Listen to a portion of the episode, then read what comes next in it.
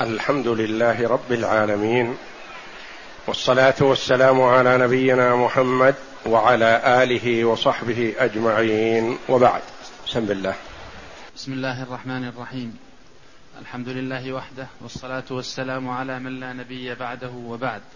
قال المؤلف رحمه الله تعالى عن أبي جعفر محمد بن علي بن, بن الحسين ابن علي بن أبي طالب رضي الله عنه أنه كان هو وأبوه عند جابر بن عبد الله وعنده قوم فسألوه عن الغسل فقال يكفيك صاع.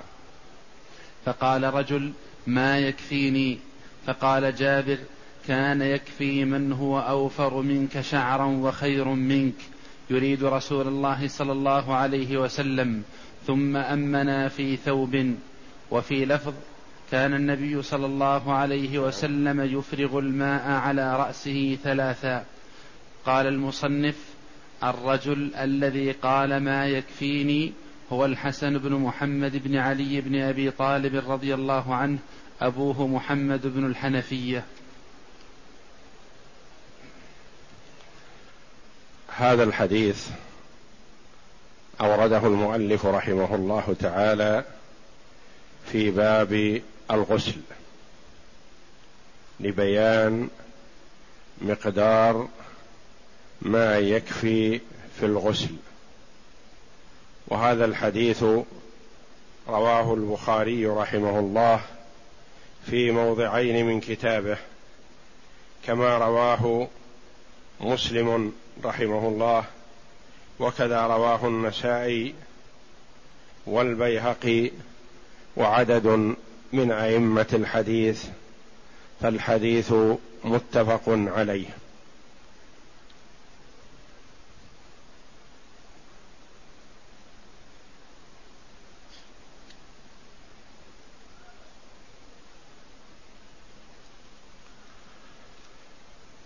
فأبو جعفر محمد بن علي ابن الحسين ابن علي بن أبي طالب رضي الله عنهم. راوي الحديث أنه كان هو وأبوه.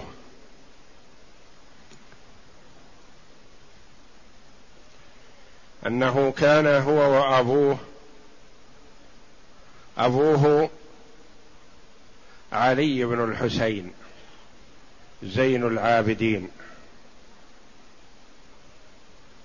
عند جابر بن عبد الله رضي الله عنه. وجابر من المكثرين من حديث رسول الله صلى الله عليه وسلم وقد صحب النبي صلى الله عليه وسلم وهو من صغار السن من الصحابة وطالت به الحياة رضي الله عنه فنشر كثيرا من حديث رسول الله صلى الله عليه وسلم. وعنده قوم دلالة على حسن اجتماع المستفيدين عند ذوي الفضل. من الصحابة وأهل العلم. فسألوه عن الغسل.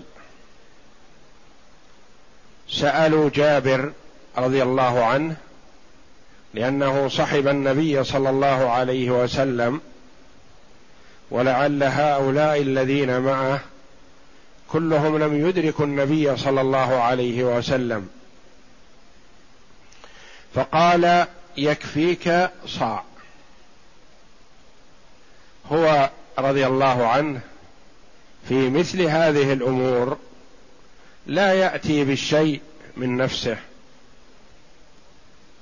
وإنما ينقل لهم من سنة رسول الله صلى الله عليه وسلم. فالواجب على من بلغته السنة أن يأخذ بها سامعا مطيعا قابلا لها بدون اعتراض ولا تردد وخاصة إذا جاءه الخبر ممن يثق به. فجابر رضي الله عنه من الملازمين للنبي صلى الله عليه وسلم. ومن أفاضل رواة الحديث عن النبي صلى الله عليه وسلم. قال له يكفيك صاع. فالواجب على من سمع ذلك أن يأخذ به ولا حرج عليه أن يزيد. كما لا حرج عليه أن ينقص لأنه ما قال عن النبي صلى الله عليه وسلم بأن المرء لا يزيد عن صاع ولا ينقص منه لأنه لو قيل هذا لربما كان فيه حرج لكن جابر يعلم ما بلغه من سنة رسول الله صلى الله عليه وسلم. ولو زاد المرء عن الصاع أو نقص عنه قليلا فلا حرج. فقال رجل يعني من الحاضرين فليس الراوي ولا أبوه لأنه لو كان هو ما صح أن يقول فقال رجل يعبر عن نفسه بأنه رجل. كذلك لا يعبر عن أبيه بأنه رجل لأن هذا من الجفا لكان له أن يقول قال أبي أو قلت لكنه قال قال رجل. ويحسن في ال... عند النقل في شيء لا يستحسن صدوره من المرء أن تعبر عنه برجل. ولا تقل قال فلان لأنه قد يدخل هذا في باب الغيبة. وذكر ما حصل له من اللوم لأن جابر رضي الله عنه لم يتقبل عنه ولم يتقبل منه ما قال بصدر الرحب. بل رد عليه ردا لاذعا. النبه ولامه. فمن في مثل هذا لا يحسن أن يقال قال فلان وإنما يقال قال رجل أو قال أحد الحاضرين أو قال واحد ممن سمع ونحو ذلك حتى لا تنسب اللوم والتوبيخ إلى شخص معين فيكون في ذلك اغتياب له. فقال رجل ما يكفيني؟ هذا الكلام من هذا الرجل غير مناسب.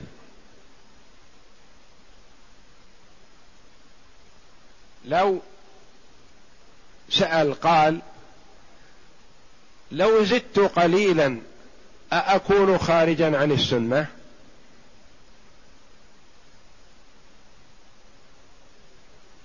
أو لو أضفت إليه شيئا من الماء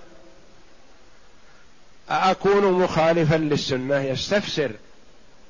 ولا يأتي بالكلام على سبيل الاعتراض لأن جابر رضي الله عنه فهم منه الاعتراض على السنة. قال ما يكفيني. يعني هذا الذي قلت لا يكفي. كأنه يقول أنا لا أقبل هذا. أو كأنه يقول لا أصدقك مع أنه ربما لم يخطر على باله هذا. أو كأنه يقول الصاع لا يطهر. قال ما يكفيني فعند ذلك رد عليه جابر رضي الله عنه فقال كان يكفي من هو أوفر منك شعرا وخير منك.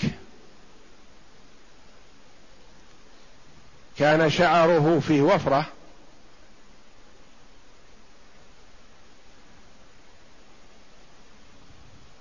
فلو كان لا شعر له لقيل نعم لأن كثرة الشعر تستغرق زيادة ماء. لكن قال يكفي من هو أوفر منك شعرا. ولا يكفي هذا. قال وخير منك أحرص على دينه وأحرص على طهارته. وأحرص على ما يرضي الله منك ومن غيرك من سائر الناس.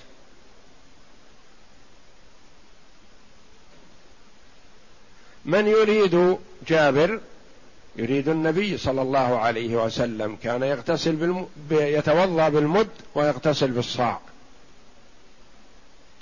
يريد رسول الله صلى الله عليه وسلم. ثم أمنا في ثوب. بعض الشراح رحمهم الله جعلوا أن كلمة ثم أمنا في ثوب تعود إلى النبي صلى الله عليه وسلم. والذي رجح ابن حجر وغيره من المحققين بأن هذه تعود إلى جابر رضي الله عنه.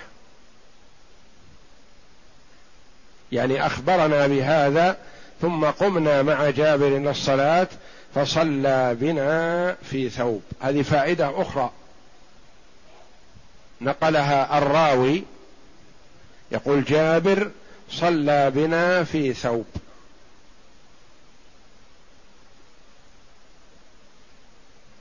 وكما ورد في حديث آخر أنه صلى بهم في ثوب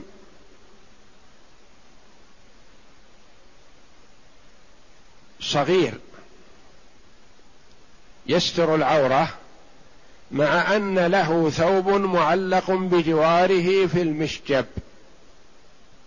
فدليل على جواز الاختصار على ما يكفي في ستر العورة. ولا يلزم أن يأخذ الثوب الكبير أو الثوب الذي يلفه على نفسه أكثر من مرة بل ما ستر العورة كفى. ثم أمنا في ثوب وفي لفظ رواية أخرى كان النبي صلى الله عليه وسلم يفرغ الماء على رأسه ثلاثا يعني مع كونه يقتصر على الصاع يصب الماء على رأسه ثلاثا لكن لا يكثر. ثلاث مرات ثم يعمم سائر بدنه. قال المصنف الذي قال ما يكفيني هو الحسن ابن محمد ابن علي ابن أبي طالب.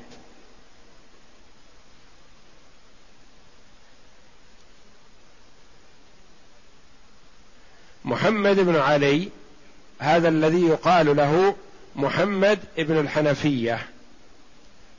هو ابن لعلي بن أبي طالب رضي الله عنه. ولكن أمه ليست فاطمة.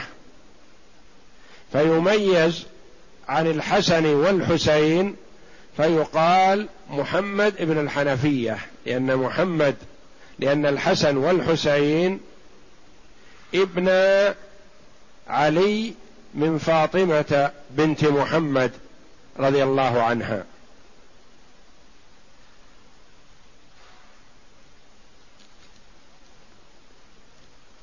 وهذا الحسن ابن محمد ابن علي يساوي في المرتبة بالنسبة لعلي والد الراوي والد محمد الذي هو علي. لأن علي ابن الحسين بن علي.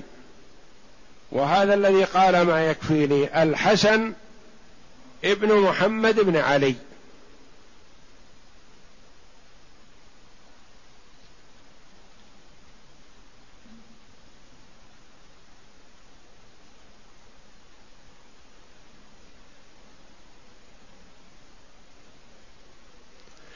وقد تقدم أن النبي صلى الله عليه وسلم كان يتوضأ بالمد ويغتسل بالصاع.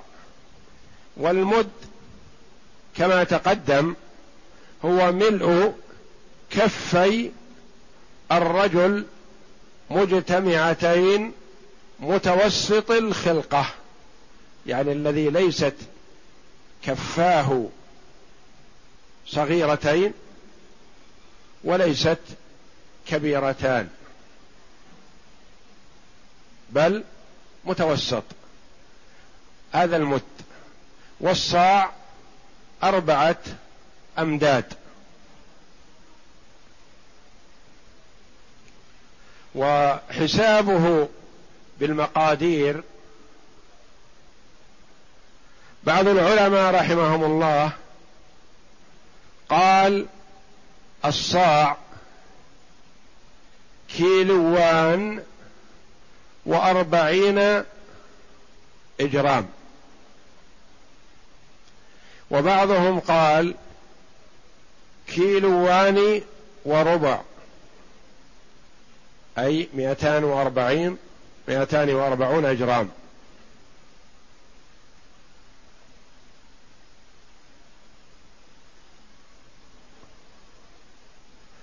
وتقدر بال باللتر المعروف من الماء بلترين ونصف مع الخلاف بين العلماء رحمهم الله في مقدار الصاع. فهو لا يزيد عن ثلاثة لتر. ولا ينقص عن لترين. يعني يزيد عن اللترين قليلا وينقص عن الثلاثة قليلا. فمن جعل الصاع مثلا ثلاثة كيلو في موضوع صدقة الفطر ونحوها من الكفارات فذلك أحوط. إذا قل نصف الصاع كيلو ونصف.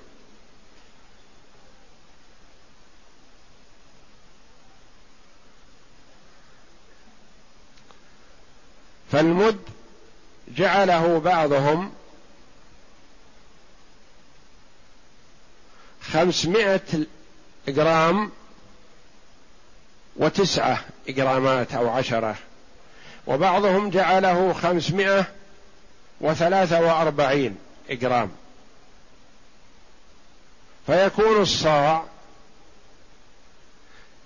يزيد عن اللترين والكيلوين وينقص عن الثلاثة.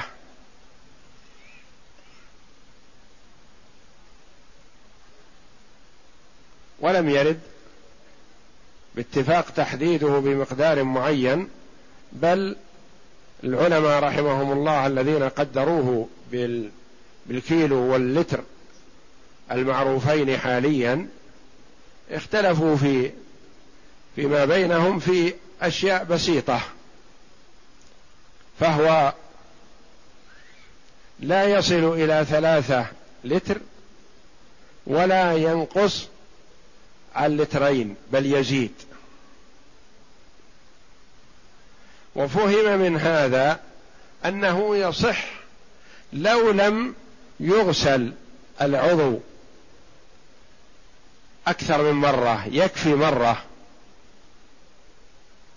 وينبغي للإنسان أن يعود نفسه على الاقتصاد في الماء. فقد قال العلماء رحمهم الله يكره الإسراف ولو على نهر جار. يعني لو أن الإنسان يتوضأ على نهر يجري فيكره له أن يسرف في استعمال الماء. لأن إسرافه مرة قد ينقله إلى الإسراف المتتابع فينقله إلى الوسوسة. ومن المعلوم أنه لا يلزم أن يكون دائما بمقدار معين كما أنه كما قال ابن دقيق العيد رحمه الله قال لم يثبت عن النبي صلى الله عليه وسلم التقيد بالماء بمقدار معين. وذلك أن الحال تختلف من حال السفر والإقامة. حال كثرة الماء وقلة الماء. حال البرد والدفء. حال حرارة الماء وبرودته. فلكل حالة من هذه الحالات لها تأثير على المرء في استعمال الماء. ثم إن حال الإنسان كذلك من حيث النظافة نظافة الجسم ومن حيث علوق بعض الدنس على جسمه. فإذا كان جسمه نظيفا فاستعماله للماء يكون أقل. وإذا كان في جسمه شيء من الدنس أو من الغبار أو من الطين أو من العجين أو من الصبغ أو نحو ذلك فهو يحتاج إلى استعمال ماء أكثر ليزيل هذا الاثر ومما ينبغي للمرء أن يعود نفسه على الإقلال من استعمال الماء فيتوضأ بالماء اليسير أحيانا ليعود نفسه. وكذا يغتسل بالماء اليسير ليعود نفسه على عدم الإكثار من الماء.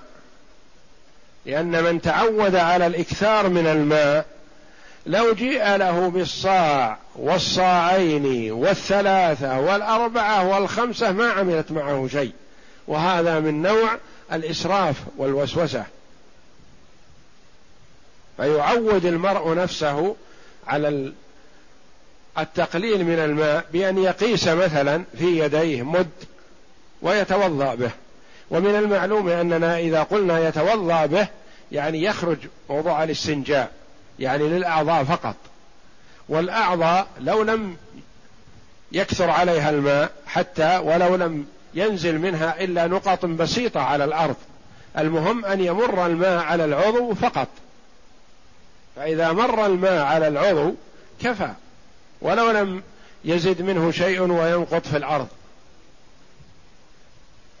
فيحسن تعويد المرء نفسه أحيانا على التقليل من الماء. يعني يتوضأ بالشيء اليسير ليعود نفسه على ذلك. اقرأ.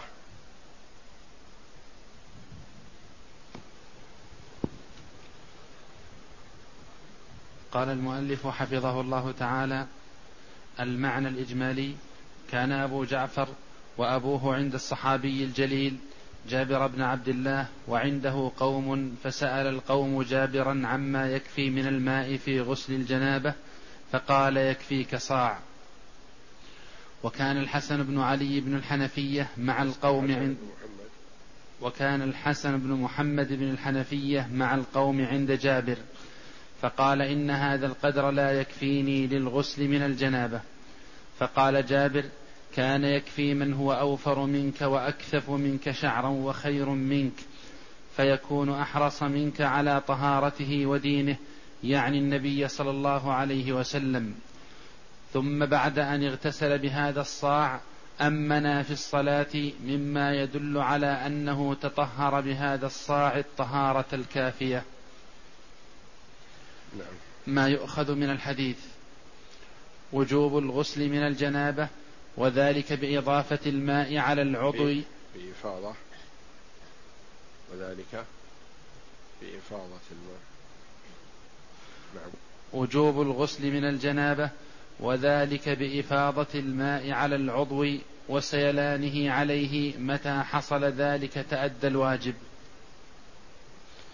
يعني لو لم ينزل منه شيء في الأرض. نعم.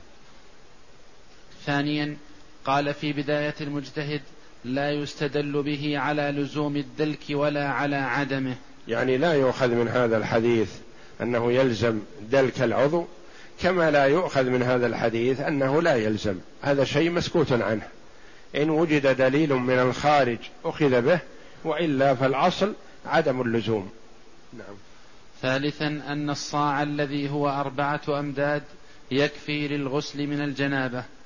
قال ابن دقيق العيد وليس ذلك على سبيل التحديد فقد دلت الأحاديث على مقادير مختلفة وذلك والله أعلم لاختلاف الأوقات أو الحالات كقلة الماء وكثرته والسفر والحضر. رابعا استحباب التخفيف في ماء الطهارة. خامسا الإنكار على من على من يخالف سنة النبي صلى الله عليه وسلم. على من خالف على سبيل الاعتراض. أما مثلا من خالف جاهلا يبين له الصحيح. لكن إذا كان على سبيل الاعتراض يعني يقول هذا لا يكفي. كيف كفى النبي وأنا لا يكفيني يقال يكفي ويرد عليه. والله أعلم. وصلى الله وسلم وبارك على عبده ورسوله نبينا محمد وعلى آله وصحبه أجمعين.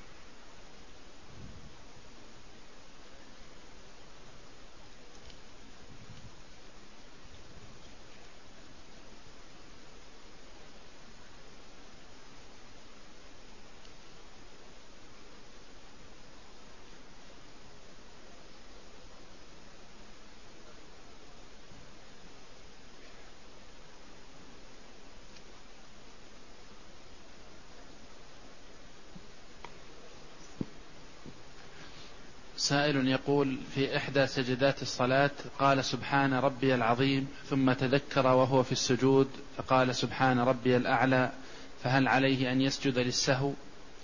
في هذه الحال يستحب له أن يسجد وإلا فلا يلزمه.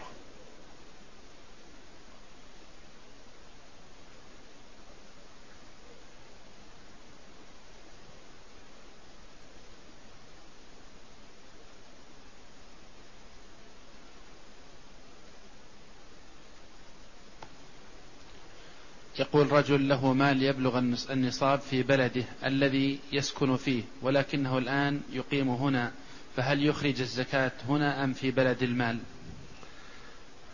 للعلماء رحمهم الله في هذه المسألة قولان. بعضهم يرى أن بلاد المسلمين واحدة. فأي مال في أي بلد يصح صرف زكاته في البلد الآخر؟ قالوا إن جباة الزكاة يذهبون إلى اليمن وإلى غيره ويرسلون بالزكاة التي يحصلون عليها إلى النبي صلى الله عليه وسلم.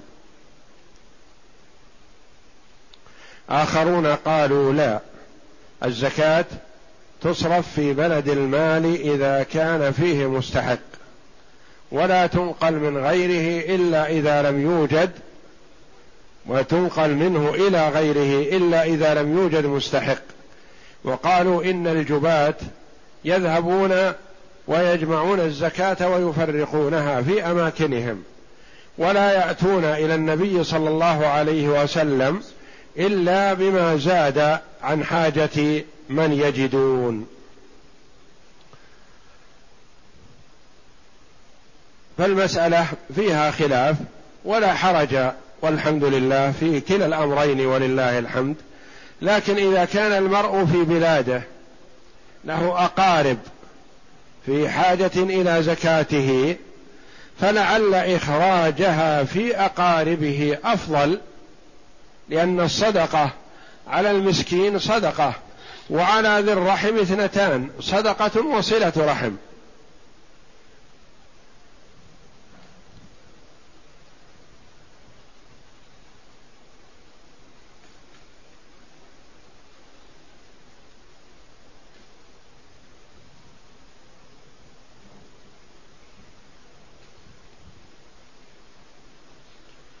يقول هل يجوز أن يعطي والده أو ولده من الزكاة إذا كانا محتاجين ومنفصلين عنه؟ لا يجوز أن يعطي المرء زكاته لأبيه ولا لأولاده لا للأصول الذي هم الآباء والأمهات والأجداد ولا للفروع وهم الأبناء والبنات وأولادهم لأن هؤلاء إذا قصرت بهم النفقة يلزم أن ينفق عليهم المرء من ماله. تلزمه نفقتهم فينفق عليهم من ماله ولا يعطيهم من الزكاة. وإنما الزكاة لغير الأصول والفروع والأقارب الذين ترثهم. فالقريب الذي ترثه من غير الأصول والفروع تعطيه زكاة مالك. مثلا أخوك إن كنت ترثه فلا يجوز أن تعطيه إذا كان فقيرا من زكاة مالك. وإذا كنت لا ترث بأن كان له أولاد أو كان أبوكما حي يحجبك من الميراث فتعطيه من زكاة مالك.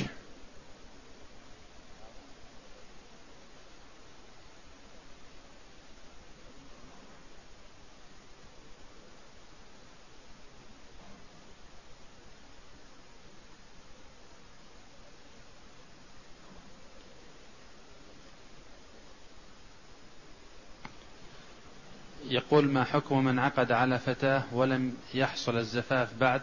وبعد العقد حملت وهل بعد فهل بعد وضعها يعقد أو تذهب إلى زوجها إن كان يريدها أو ليس بينهما زواج؟ إذا عقد المرء على امرأة ثم تبين بعد ذلك أنها كانت حامل من غيره بوطء بزنا أو شبهة فالعقد غير صحيح العقد باطل. ويجب أن تعتد من الوطء السابق إذا كانت حاملا بوضع الحمل ثم بعد ذلك يعقد عليها عقدا جديدا. أما إذا كان عقد عليها ثم حملت منه قبل الدخول ثم عين الدخول فيما بعد فهذا لا حرج يدخل في أي وقت لأنها زوجته والحمل له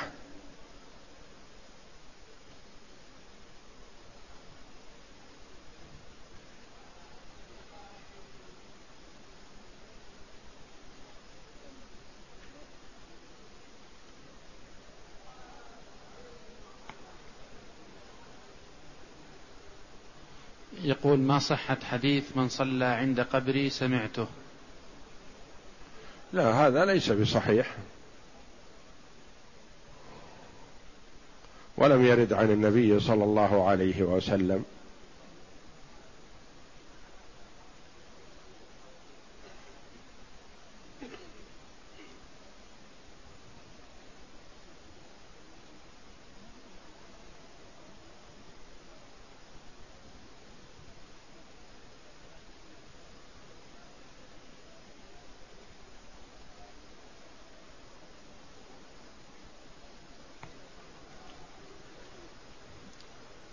يقول الآن ندخل ونغتسل أكثر من الصاع فهل علينا إثم في ذلك؟ لا يجوز الإسراف. الإسراف لا يجوز. وإذا كان أكثر من صاع بشيء يسير مثلا فلا حرج إن شاء الله. لكن استعمال بكثرة يصل إلى حد الإسراف لا يجوز ذلك.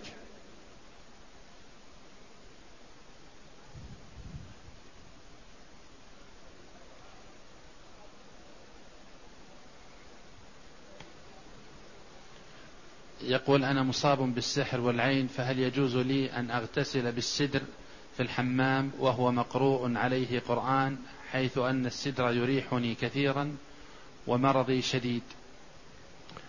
شفاك الله. ولا حرج أن تغتسل في أي مكان بالماء حتى وإن كان الماء مقروء فيه. لأن كون الماء مقروء فيه لا يظهر له القراءة فيه أثر. فلا يمنع المرء من أن يغتسل به في أي مكان.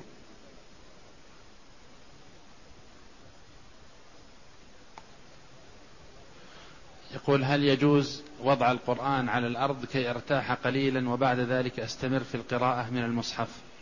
لا حرج في هذا لأن المرء حينما يضع المصحف بين يديه لا يخطر على باله الاستخفاف بحق كتاب الله جل وعلا. وإنما يضعه ثم يرفعه ويقرأ فيه فلا حرج. لا حرج عليه في هذا.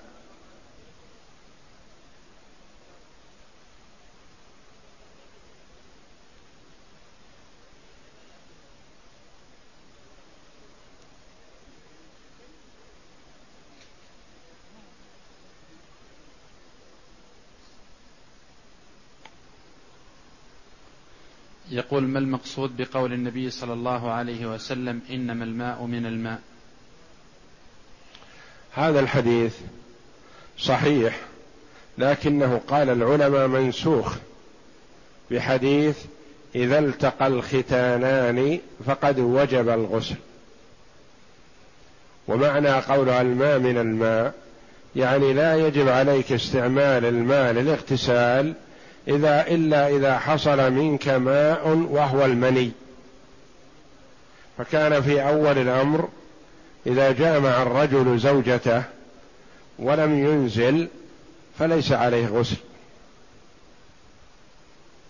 ثم قال صلى الله عليه وسلم إذا التقى الختانان فقد وجب الغسل. وفي رواية وإن لم ينزل. ويقول لو دخل المرء إلى الخلاء للاغتسال وقال الدعاء المأثور ثم اغتسل متجردا فهل في ذلك حرج؟ لا ليس عليه حرج في هذا ويستحب أن يقول الدعاء المأثور عند الدخول إذا كان الخلاء من الأماكن المعدة لقضاء الحاجة فالمستحب أن يقدم رجله اليسرى ويقول بسم الله أعوذ بك من الخبث والخبائث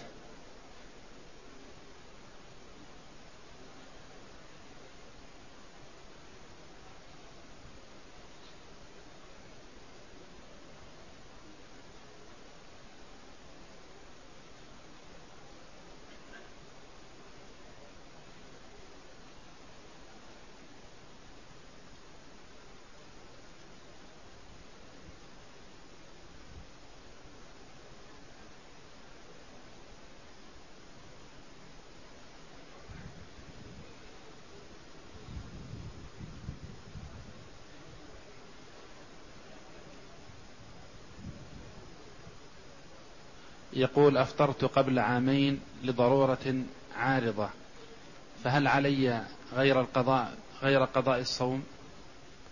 إذا كان الفطر في الأكل والشرب وكان ولم تقضي ذلك اليوم ومضى أكثر من سنة فعليك مع القضاء إطعام مسكين عن كل يوم وإذا كان الفطر غير بغير الأكل والشرب بل بالجماع. فعليك مع القضاء عتق رقبة فإن لم تستطع فصيام شهرين متتابعين فإن لم تستطع فإطعام ستين مسكين.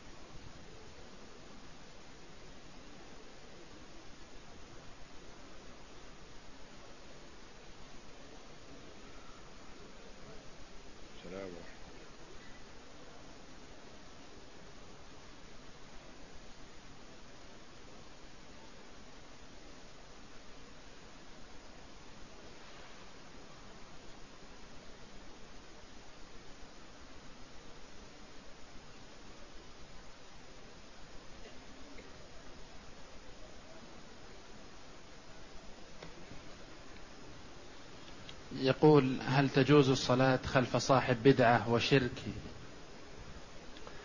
أما صاحب الشرك المشرك فلا تصح الصلاة خلفه. وأما صاحب البدعة فلا يخلو. إن كانت بدعته مكفرة فهو مثل الأول. وإن كانت بدعته غير مكفرة لأن البدع متفاوتة فتصح الصلاة خلفه. وإذا وجدت من هو أتقى لله منه فاحرص على ذلك.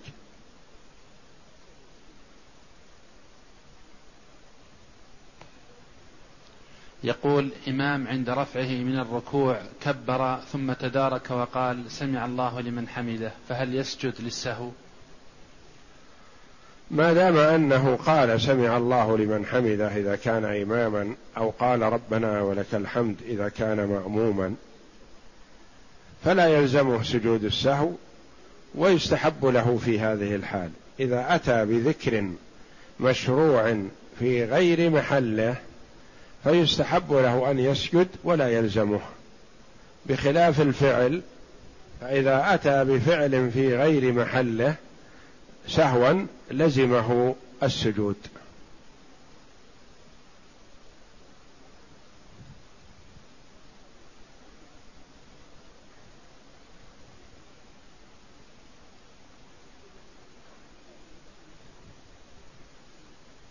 والله أعلم وصلى الله وسلم وبارك على عبده ورسول نبينا محمد وعلى آله وصحبه أجمعين.